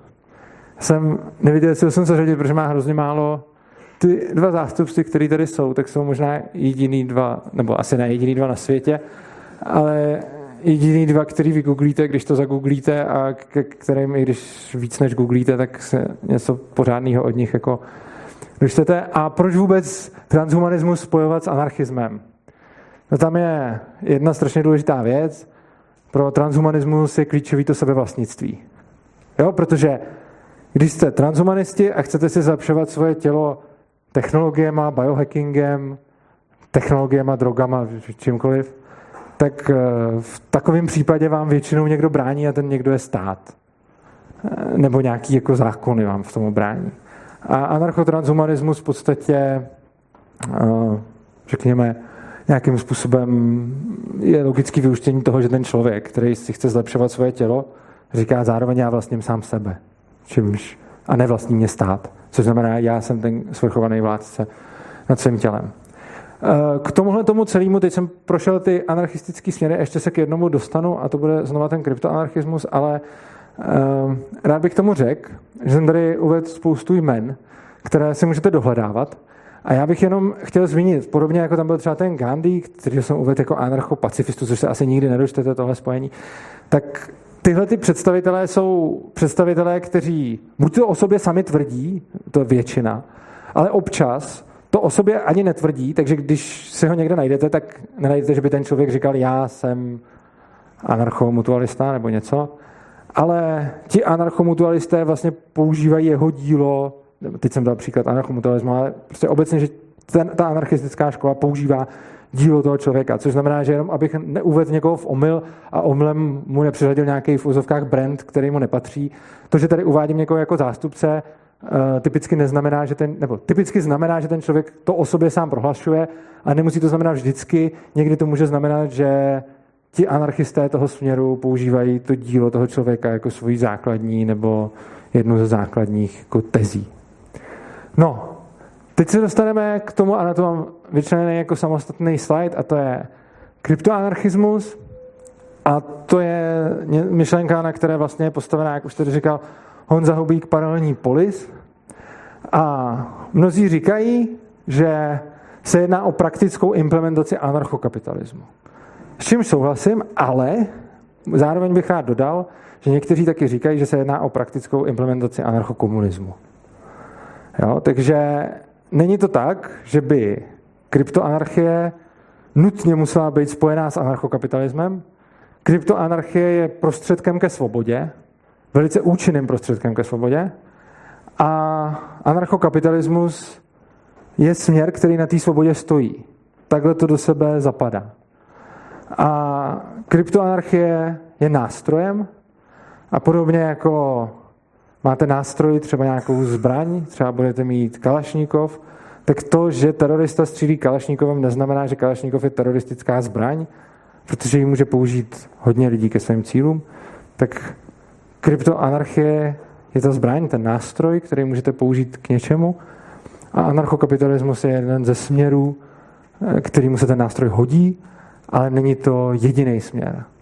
Tohleto tady takhle rozsáhle říkám, protože se v poslední době hodně diskutuje právě ta souvislost paralelní polis a anarchokapitalismu, protože tady byla celá spousta programů, které nějakým způsobem fungovaly, ale anarchokapitalismus, a za to jsem rozhodně vděčný i vám všem, a z mýho pohledu je to dobře, na druhou stranu to není nakonec úplně dobře, protože se kvůli tomu eh, staly právě nějaký tady eh, jako nedorozumění, eh, zejména mediální, že prostě polis začala být s anarchokapitalismem spojovaná a hodně lidí si teď myslí, že polis je anarchokapitalistická organizace, což je dáno tím, že ten program anarchokapitalismu prostě byl strašně úspěšný, za což vám všem děkuji a zastínil vlastně ty ostatní programy. Takže bych rád teda tady řekl jako explicitně, že to není to samý, že jsou to dvě myšlenky, které jsou spolu kompatibilní, sdílíme mnohé hodnoty a není to úplně přesně to tež. No a tím se dostáváme už k samotnému závěru, takže bych napřed schrnul, co jsme tady říkali. První jsme se bavili o těch cestách anarchismu a říkali jsme, že násilná revoluce rozhodně není cestou, ani nemůže být. A vysvětlovali jsme, proč prostě nemůžeme dojít k anarchokapitalismu násilím. Potom jsme tady mluvili o té nemožnosti ekonomické kalkulace, což je ta věc, o které si myslím, že by se měl každý hodně dozvědět, protože většinou s tím nesouhlasí lidi, kteří to neznají a když to potom zjistí a poznají, tak s tím často nesouhlasit přestanou. Mimochodem, já jsem se stal anarchokapitalistou tak, že jsem jako hrubě nesouhlasil. Jo, a stává se to docela často, že prostě někdo přijde a nesouhlasí s tím a pokud ten člověk má tu trpělivost a zjistí si to, tak v podstatě jako, já asi nechci říct úplně ve všech případech, ale je, to dost rutinní proces, kdy se to prostě stává. Že v momentě, kdy to ten člověk fakt přečte, ale ono to má ten háček, že na to, aby to člověk fakt pochopil, tak když to chcete pochopit z knihy, tak třeba Ludwig von Mises Human Action asi 800 stran a není to úplně jako čtení na dobrou noc. Nebo tady ty přednášky, doufám, určitě to nevysvětluju tak dobře jako Ludwig von Mises, ale taky kolik, já nevím, 40 hodin přednášek. Je to, jako, je to prostě docela složitý téma, ale myslím si, že kdyby ho lidi znali, tak smýšlí o hodně jinak. A samozřejmě to se snažím, ale se snaží i spousta dalších anarchokapitalistů tohle složitý téma podat co nejjednodušeji. A samozřejmě v tom zatím jako z hlediska široké veřejnosti docela selháváme, takže se musíme snažit a dělat to mnohem líp, než to děláme. Já jsem tedy na těch přednáškách udělal to nejlepší, co jsem mohl, nějaký efekt to mělo a rozhodně jsem si úplně jistý, že to bude líp. A pak přijde člověk, který to dokáže vysvětlit během pěti minut úplně, každý to pochopí. A pak si myslím, že se něco stane. To si myslím, že by byla možná ještě větší revoluce než Bitcoin třeba. A důležitá věc, mějte se rádi, Eh, já vím, že to zní trochu pateticky, ale považuji to za strašně důležitý v kontextu celé té přednášky a všech těch přednášek. A konečně jsme si povídali o anarchokapitalismu v souvislosti s těma ostatníma, s těma ostatníma anarchiema. To je pro obsah přednášky všechno a mám tady ještě dva slajdy. Jeden je o tom cyklu. Já vám strašně moc děkuju za to, že jste tady byli, že jste tolikrát přišli že jste vlastně vždycky naplnili ten sál. Je to, je to úplně úžasný. A chci vám poděkovat za tu obrovskou podporu, kterou jsem od vás za tu dobu, za ten rok a půl, co tady jsem, jako celou dobu prakticky dostával. Děkuju za to i paralelní polis, že tady ten program chtěla a že ho tady pustila. A rozhodně je to teda úžasný rok a půl. Já, si, já když si vzpomínám na tu první přednášku tady, tak jsem rozhodně netušil, co bude, co bude pokračovat. Každopádně teď se mě lidi ptají, co bude dál. Dostal jsem, to je zajímavé, dostal jsem během od té poslední anotace přednášky, když jsem říkal, bude poslední přednáška, tak jsem dostal možná 100 dotazů, a to osobně, e-mailem, všude možně. A lidi se mě ptají, co bude, až skončí ty přednášky. Budeš někdo dál přednášet, nebo co bude dál. Za prvé, je spousta ještě dalších pokročilých témat, které jsme tady neprobírali a které se rozebírat dají. Každopádně si už nemyslím, že jsou to natolik základní témata, jaký jsme tady rozebírali. To jsme rozebrali fakt ten jako úplný základ. Myslím si, že je to tak jako hezky pokrytý. Teď jsou spíš už takový chytáky nebo špeky a rozhodně nějakým způsobem tohleto budu, jenom nevím, jakou formou komunikovat. Takže často si píšete o témata. Mám seznam, ten seznam má už asi jako 50 položek, jako témat na přednášku, který, o který jste si řekli. Rozhodně k většině z nich se nějakým způsobem dostanu, jenom nevím, jakou formou. Jestli budu někde přednášet, nebo jestli o tom budu psát, nebo, nebo dělat videa, nebo, nebo něco takového. Ale obecně to, že nebudu přednášet v polis, neznamená, že nepřednáším nikde, protože pořád jsem ve stavu, kdy nabídek na to někde přednášet je mnohem víc, než stíhám jako dělat, takže třeba teď za 14 dní tady budu přednášet v Holešovicích eh, v nějakém, eh, v nějakém klubu a je to teda, bude to taková ta basic přednáška o tom, co je anarchokapitalismus, takže pro většinu z vás možná už nuda. Ale rozhodně se tomu nějakým způsobem dál chci věnovat. A ti, kteří teď jako se ptali po nějakém dalším obsahu, tak říkám, přijďte do svobodného přístavu. Eh, je to projekt, který mám se svojí snoubenkou Terezou. Eh, nějaký taký jeho rozcestník, takovou základní stránku najdete na přístav.urza.cz, přístav, jako bez diakritiky. A tam ono to má svůj YouTube channel, ono to má svoje stoky svobodného přístavu, to jsou taky, taky diskuzní platforma, tak to má jako facebookový fórum, na kterém se diskutuje a má to hodně, hodně takových věcí. A my rozhodně tady budeme ten anarchokapitalismus nějakým způsobem dál rozvíjet.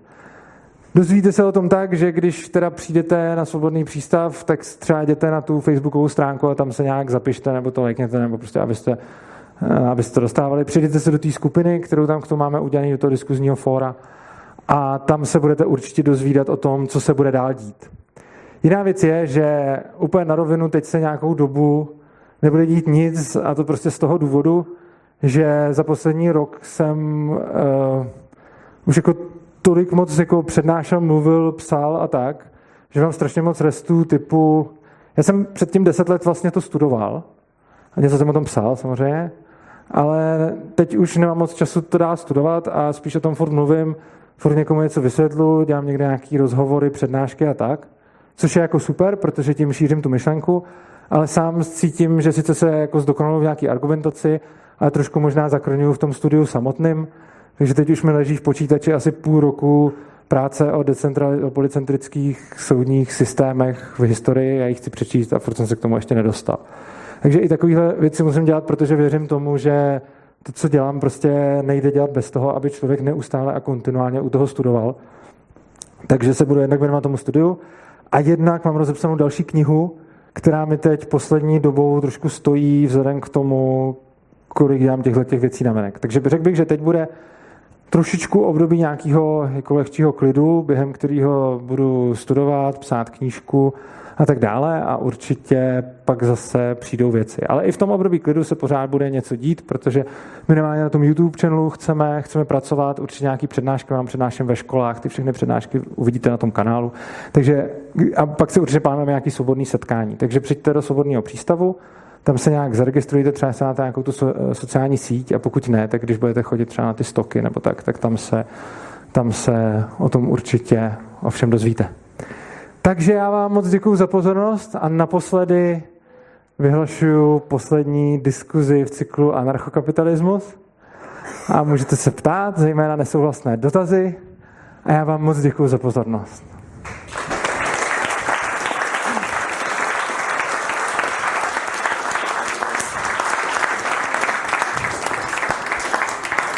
Děkuji. Tam pán vzadu bude mít hodně nesouhlasný dotaz, já to vidím z výrazu. Je to není nesouhlasný dotaz. To je škoda. Spíš, spíš otázka. Tam na asi tři, eh, tři slajdy zpátky bylo o centrálním plánování versus uh, decentralizovaným. Basically. Jak dokážu, ne, nebo jak dokážu rozlišovat. A... To bylo hodně dávno, teda to nebyly tři slajdy, ale dobře, pokračujte. Jasně. A to mi přijde jako pozoruhodná myšlenka, že vlastně uh, jeden ze základních předpokladů je ten, že uh, ten decentralizovaný systém je efektivní. On to není předpoklad, on je to důsledek, ale pokračujte. Jasný. A, a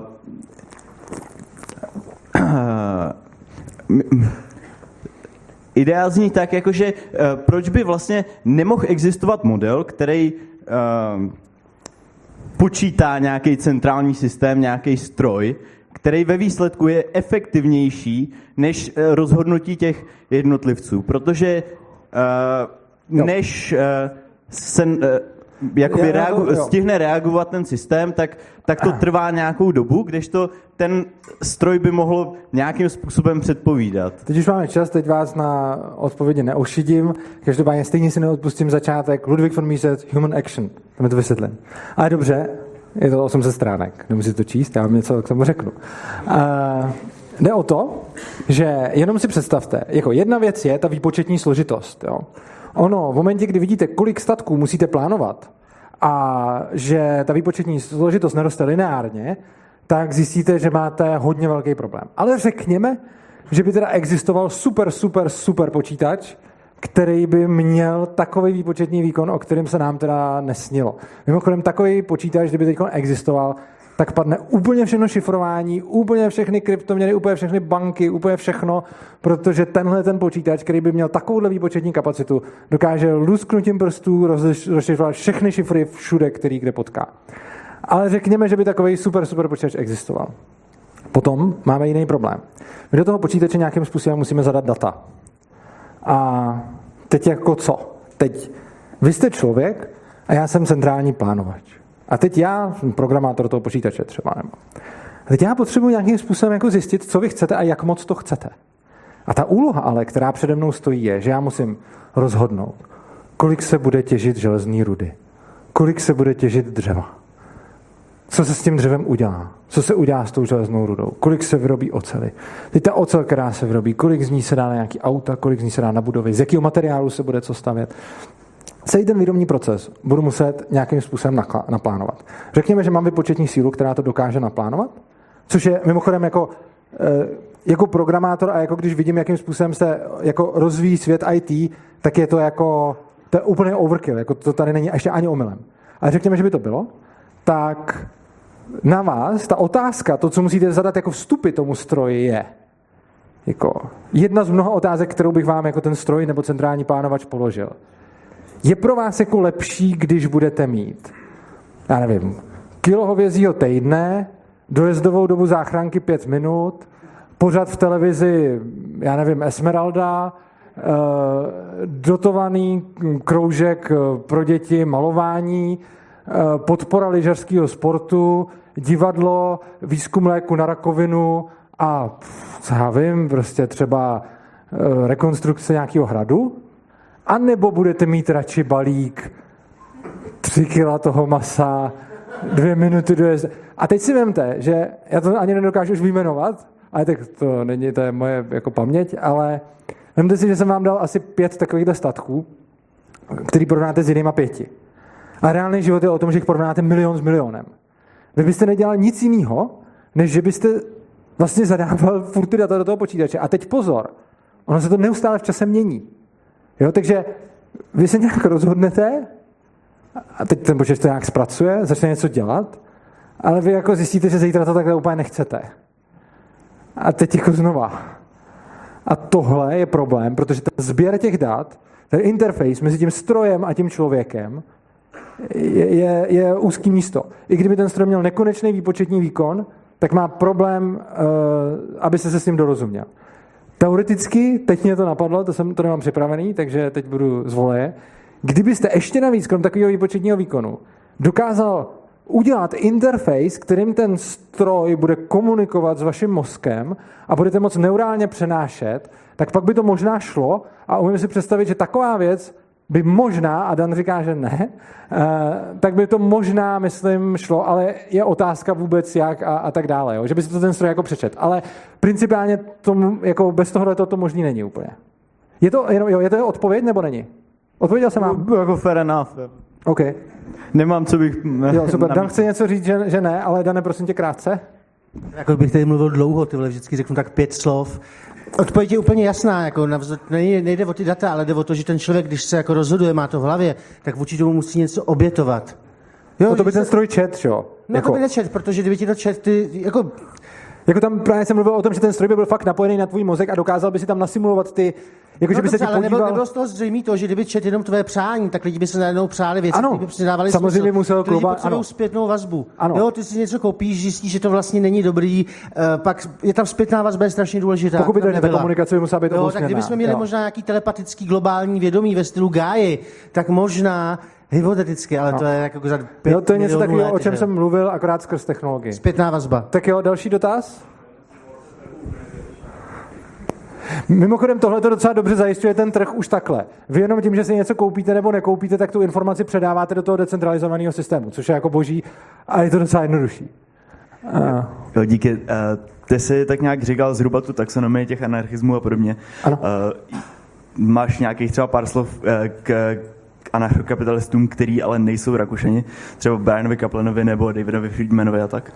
a, no tak otázka je, jestli a jak moc jsou anarchokapitalisti samozřejmě, když oni se budou za ně považovat, tak, tak jsou, že jo? já jim to jako brát nebudu, ať si každý jako obranduje jak chce. Pro mě je to jako zvláštní, protože jako já si myslím, že ten jako za mě, a zase nikomu to necpu, jo, jenom za mě ten anarchokapitalismus je fakt jako spojení té rakouské ekonomie eh, s tím anarchoindividualismem a tak si ho já definuju.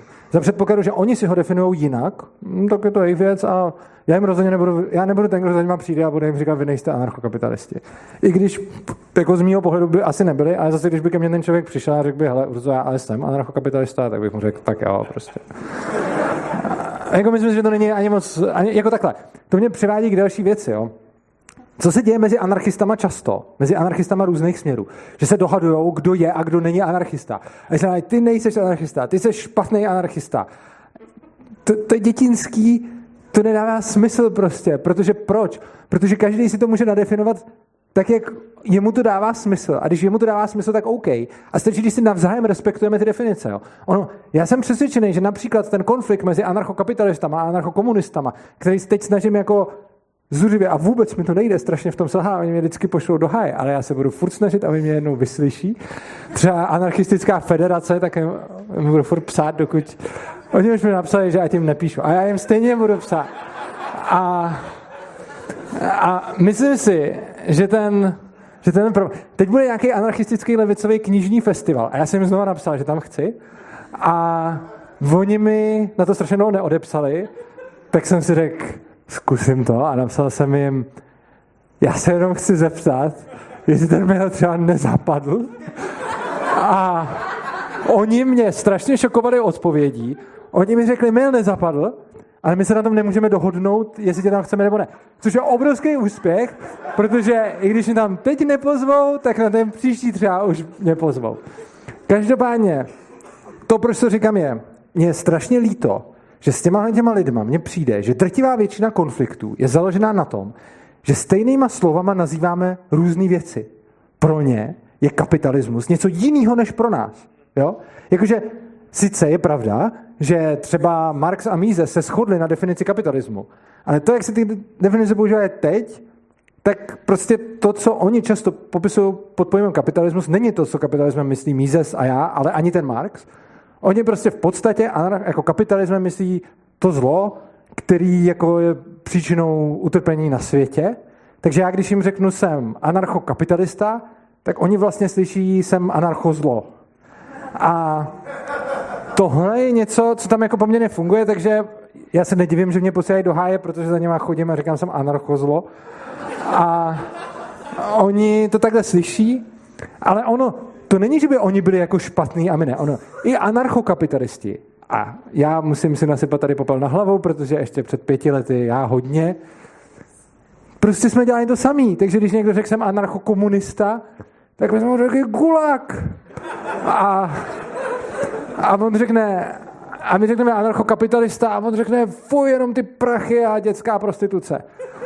A ani jedno ale nedává smysl. Oni taky nechtějí ty gulagy.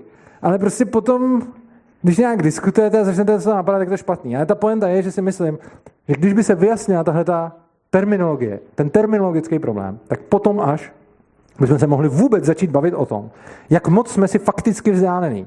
Možná moc, možná málo, já to upřímně nevím. A oni to taky neví. On to nikdo neví, dokud se ty lidi spolu nezačnou bavit. Jenže ten problém je, a to je, to je, to je vlastně zajímavý k tomu anarchokomunismu, to jsem ani neřekl. Zatímco anarchokapitalisti fungují tak, že vedou logické diskuze, že přednášejí, že píšou prostě jako různé logické věci. Tak anarchokomunisti fungují jinak. Oni to spíš žijou a mají to hodně jakoby citově, což znamená, že oni jsou to různé komunity, které prostě nechtějí jako se mnou jít do diskuze. A to není jako vůbec nic špatného. Oni, oni, oni v tom nevidí jenom smysl.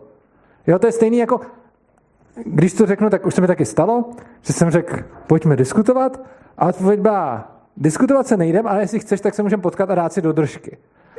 Ale, ale pro ně je to forma komunikace. Ne, já to myslím, já to myslím opravdu vážně. Prostě oni komunikují jiným způsobem, protože to žijou a my zase z jejich pohledu my o tom teoretizujeme. Jo, takže my se sice můžeme smát tomu, že oni řeknou, nechci diskutovat, chci ti rozbít hubu, ale oni se úplně stejně můžou smát tomu, že řeknou, my to žijeme, oni o tom jenom mluví. Jo, tak to vypadá zase z jejich pohledu, jo. Takže jsou to strašně jiný světy a já, když jsem třeba ještě dávno, než jsem vůbec jako psal o anarcho, nebo to jsem psal, oni to nevěděli, protože to nikdo nečet, uh, tak jsem třeba přišel do Vily Milada, kde prostě byli nějaký ty skvoteři a to, to je jiný svět, to, to je něco úplně jiného. A já si myslím, že je hrozně důležitý navázat nějaký kontakt na nějakým způsobem, ale to neznamená, že my je budeme nutit, aby najeli na naše komunikační jako protokoly, ale znamená to, že my budeme muset částečně přijmout jejich komunikační protokoly. Já se s nimi nechci být a nebudu, oni se mnou určitě nebudou chtít tady takhle sedět na židličce a diskutovat před publikem, tak by se mohli vymyslet něco mezi, jako. Doufám. Tak jo, další dotaz tam je. Uh, jestli bych mohl mít ještě se vrátit k tomu totiž slajdu s těma kolektivníma anarchismama, mm-hmm.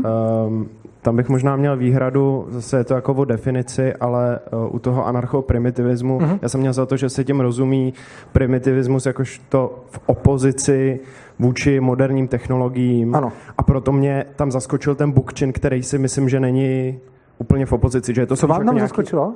Bukčin. Jo.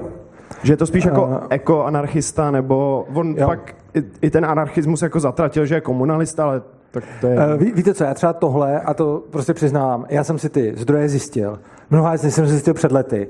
A jako upřímně jsem se teď jako neupdateoval, protože ono updateovat všechny ty jména, kterých jsem tady dal asi 30, jsem prostě neměl čas. Což znamená, že jsem udělal nějaký research, který je starý pár let a z toho jsem teď vycházel. Takže je možný, že některý ty lidi změnili svoje názory a já jsem mi tady blbě zaškatukoval. Zase se omlouvám, pravděpodobně budete mít pravdu vy, protože já třeba nevím o tom, že by k té změně došlo, jo? takže prostě víte o tom víc a jak jsem říkal, já, já prostě na tohleto, jako roky jsem to studoval a nej, necítím se na to odborníkem, takže kdokoliv mi tady z publika řeknete, tohle je jinak, já vám to budu spíš věřit, než nevěřit, pokud jsem vyloženě teď nedávno nečet jako něco, co to úplně vyvrací, ale jako těch informací je strašně moc a pojmout je to těžký. OK.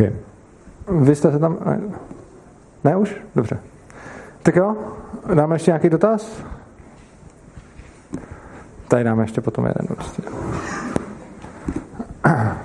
Ahoj, chtěl bych se zeptat. Přijde mi, že anarchokapitalismus je založený na logice, na, řekněme, pozorování toho, jak to ve světě funguje a že všichni zastánci chtějí, aby jsme se všichni měli dobře. A když si to tak vezmu, tak si pak nemůžu neklást otázku, proč je to naprosto okrajová záležitost pro jedno promile lidí. A skoro si až někdy říkám, jestli nám třeba jako něco neuniká, proč těch 99% není s náma na jedné vlně. Jasně, vím, státní školství, jsme závislí na státu, ale já mám taky za sebou státní školy, na autě mám SPZ, povinný jsem zaplatil 14 dní po a jako přesto vím, že, nebo jsem přesvědčený, že tohle je ta cesta. Tak proč si myslí, že si to nemyslí? Eh, Protože oni to v drtivé většině vůbec neznají. Jo? Jakože až bude anarchokapitalismus, a to je to, o co se snažím, jako úplně známý směr, který nebudou mít ty lidi jenom, že znají to slovo, ale že budou jako ještě vědět, co to znamená, že budou znát aspoň nějaký základy rakouské ekonomie, že budou znát nějaké tyhle ty věci, tak až potom když v takovém stavu stejně 99% lidí řekne, ne, to je blbost, tak potom věřím tomu, že vlastně to asi jsme nám někde něco uniklo. Jako. Na druhou stranu, ono to drtivá většina lidí vůbec nezná, dokonce v tom smyslu, že ani neslyšeli vůbec to slovo anarchokapitalismus nikdy. Teď, když o tom mluvím a nějakým způsobem se dostávám i do velkých médií, tak už to třeba znají. Ale když potom vidím, co mi ty lidi píšou, a oni mi hodně píšou, když vyjde nějaký článek, a to byste si nechtěli vidět, co mi někdy píšou. A oni mi teda hodně píšou. A když teda vyfiltrujeme tyhle ty zprostý, tak nám zbyde těch 5% slušných a ty píšou věci, z kterých je jasný, že oni to viděli, zamysleli se nad tím a teď to jako vůbec neznají a já si řeknu, že to jsem to ale vysvětlil blbě, že? A já se už jako deset let to snažím vysvětlovat a učím se to vysvětlovat, že? A teď kolikrát to vůbec nezafunguje, že tomu člověku to prostě podám tak, že on si pod tím představí něco jiného, takže jsem to evidentně řekl špatně. A těch lidí, kteří to aspoň trochu znají, je hrozně málo. Jo? Takže u, u drtivé většiny populace to není odmítnutí, ale je to, že vůbec ani neznají ten pojem. A ty, co ten pojem znají, tak z nich stejně doznačná část neví, co si pod tím má úplně představit, jakože prostě neví. Jo? A často to odmítají, když to neznají. Samozřejmě neříkám, že jenom. Jo? Existují lidi, kteří to znají, mají o tom načteno a odmítají to. Jo? To vůbec jako není sporu. Rozhodně nechci tvrdit, že kdo to zná, ten to přijme. Na druhou stranu, když si vezmu lidi, na který já mám možnost působit, tak tam to zdaleka není jako tak špatný ten poměr lidí, který, když si to poslechnou, tak mi pak dají za pravdu. Dokonce jako bych možná, takhle, rozhodně mám třeba, mi napsali stovky lidí už určitě, že prostě se mi nějakým způsobem přived k anarchokapitalismu a že jsou z nich anarchokapitalisti kvůli tomu, co třeba přešetli nebo viděli ode mě.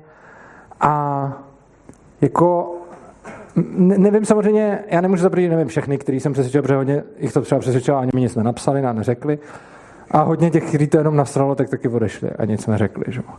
A teď jako, já nedokážu ten poměr takhle úplně jako, jako vysvětlovat, ale většinou, když je nějaký člověk, který je ochoten to poslouchat a je ochoten to poslouchat nějakou dobu, třeba když se s ním několikrát sejdu, vždycky mu dám nějakou možnost se zamyslet a tak, tak většinu lidí nakonec ten anarchokapitalismus zaujme, že se stanou dokonce anarchokapitalisty, asi většina z těch, jenom nějaká lehká většina. A drtivá většina se stanou libertariány, aspoň minarchisty. Takže jako, když bych měl říct jako ten, jako z lidí, kteří ke mně přijdou a já s nimi můžu mluvit delší dobu, nebo se s nimi opakovaně sejít, nebo něco takového. Samozřejmě ten vzorek je zkreslený, protože hodně těch lidí, kteří řeknou, že je to kravina, tak už se se mnou znova nesejdou. A z těchto těch lidí většina se stane anarchokapitalistama a skoro každý se stane aspoň libertariánem, jako minarchistou. Takže, takže tak. No. Myslím si, že jako cílem je to teď rozšířit prostě do světa, aby to každý znal, aby prostě v České republice 100% lidí vědělo, že existuje anarchokapitalismus a půlka z nich aspoň tušila, co to znamená a čtvrtka to věděla dobře. V takovém případě si myslím, že jako tohle, kdyby se podařilo, tak jako ty regulace budou padat jak hrušky prostě. Což je ale samozřejmě jako na generace proces. No. Tak, tady byl dotaz. Um, ty jsi říkal, že když bude volnější společnost slova a td., tak to bude nejlepší, s čímž souhlasím. Ale přemýšlela jsem, že ve vztahu, že každá akce má svoji reakci. Pokud by stát nadále, což dělá, uh, utužoval tu svoji moc, tak um, ať už třeba na jednoho člověka, který je podnikatel a zjistí, že ta firma vedle něho vlastně je lepší jen kvůli tomu, že má nějaké státní dotace, tak by o to naštvalo a začal si o tom něco hledat. A čistou náhodou by přišel k větší svobodě a tak, tak ono to bude znít asi strašně, ale jestli možná ještě nějaká cesta není v tom, že čím víc ten stát bude otožovat to svým moc, tak ty na tom budeš moc opozorňovat. Jo. Patrně ano, jako samozřejmě s tím souhlasím. S tím, že je tam jako teda jeden dodatek k tomu pořád, jakože ano, máš pravdu, ale je k tomu ten dodatek, že pořád platí to, co jsem říkal o té svobodě slova. Jo? Uh, tohle všechno platí za předpokladu zachování svobody slova. V momentě, kdy už by se ta diktatura a totalita tak zvrátila, nebo diktatura tady teď není vůbec, totalita tady nějaká nastává, tak když by se už tak zvrátila, že nebude mít ani tu svobodu slova, tak ten člověk se sice nasere, ale on si zadá prostě paralelní polis, nenajde nic, protože tady to bude vypálený a zavřený zadá si Urza, ten bude mrtvý ve vězení a prostě nebude nic. No. Takže potřebujeme tu svobodu slova a z tohoto důvodu si myslím, že není úplně jedno, byť to, není, byť to nepovažuji za primární, tak si myslím, že není jedno, kdo sedí v tom parlamentu. Mnozí anarchisti řeknou, že to je jedno, já si myslím, že to úplně jedno není, protože kdyby teď jako nějaký vyloženě totalitáři získali jako 90%, tak bychom se, myslím, nestačili divit a utíkat. A na druhou stranu většina uh, směrů, které převrátí ten druhý, tak pokud já vím, já si nejsem jistá, tak vznikly v nějakém undergroundu, ne? E, jakých směrů? Uh, já nevím, uh, myslel jsem to tak, že když někdo přišel a udělal nějaký převrat, tak to většinou vzniklo uh, zase jako tou menšinou, To ne? si úplně, no tak jako menšinou budeš, ale nemyslím si, že úplně nutně undergroundem, protože velmi často máte dva, dva mocný, který Stalin, Trocky a, a tak dále, takže můžeš mít dva mocný lidi, který prostě každý má za sebou nějaký zastánce a ten jeden toho druhého nechá třeba zabít nebo vyhnat a pak zabít nebo tak něco. Tak jo.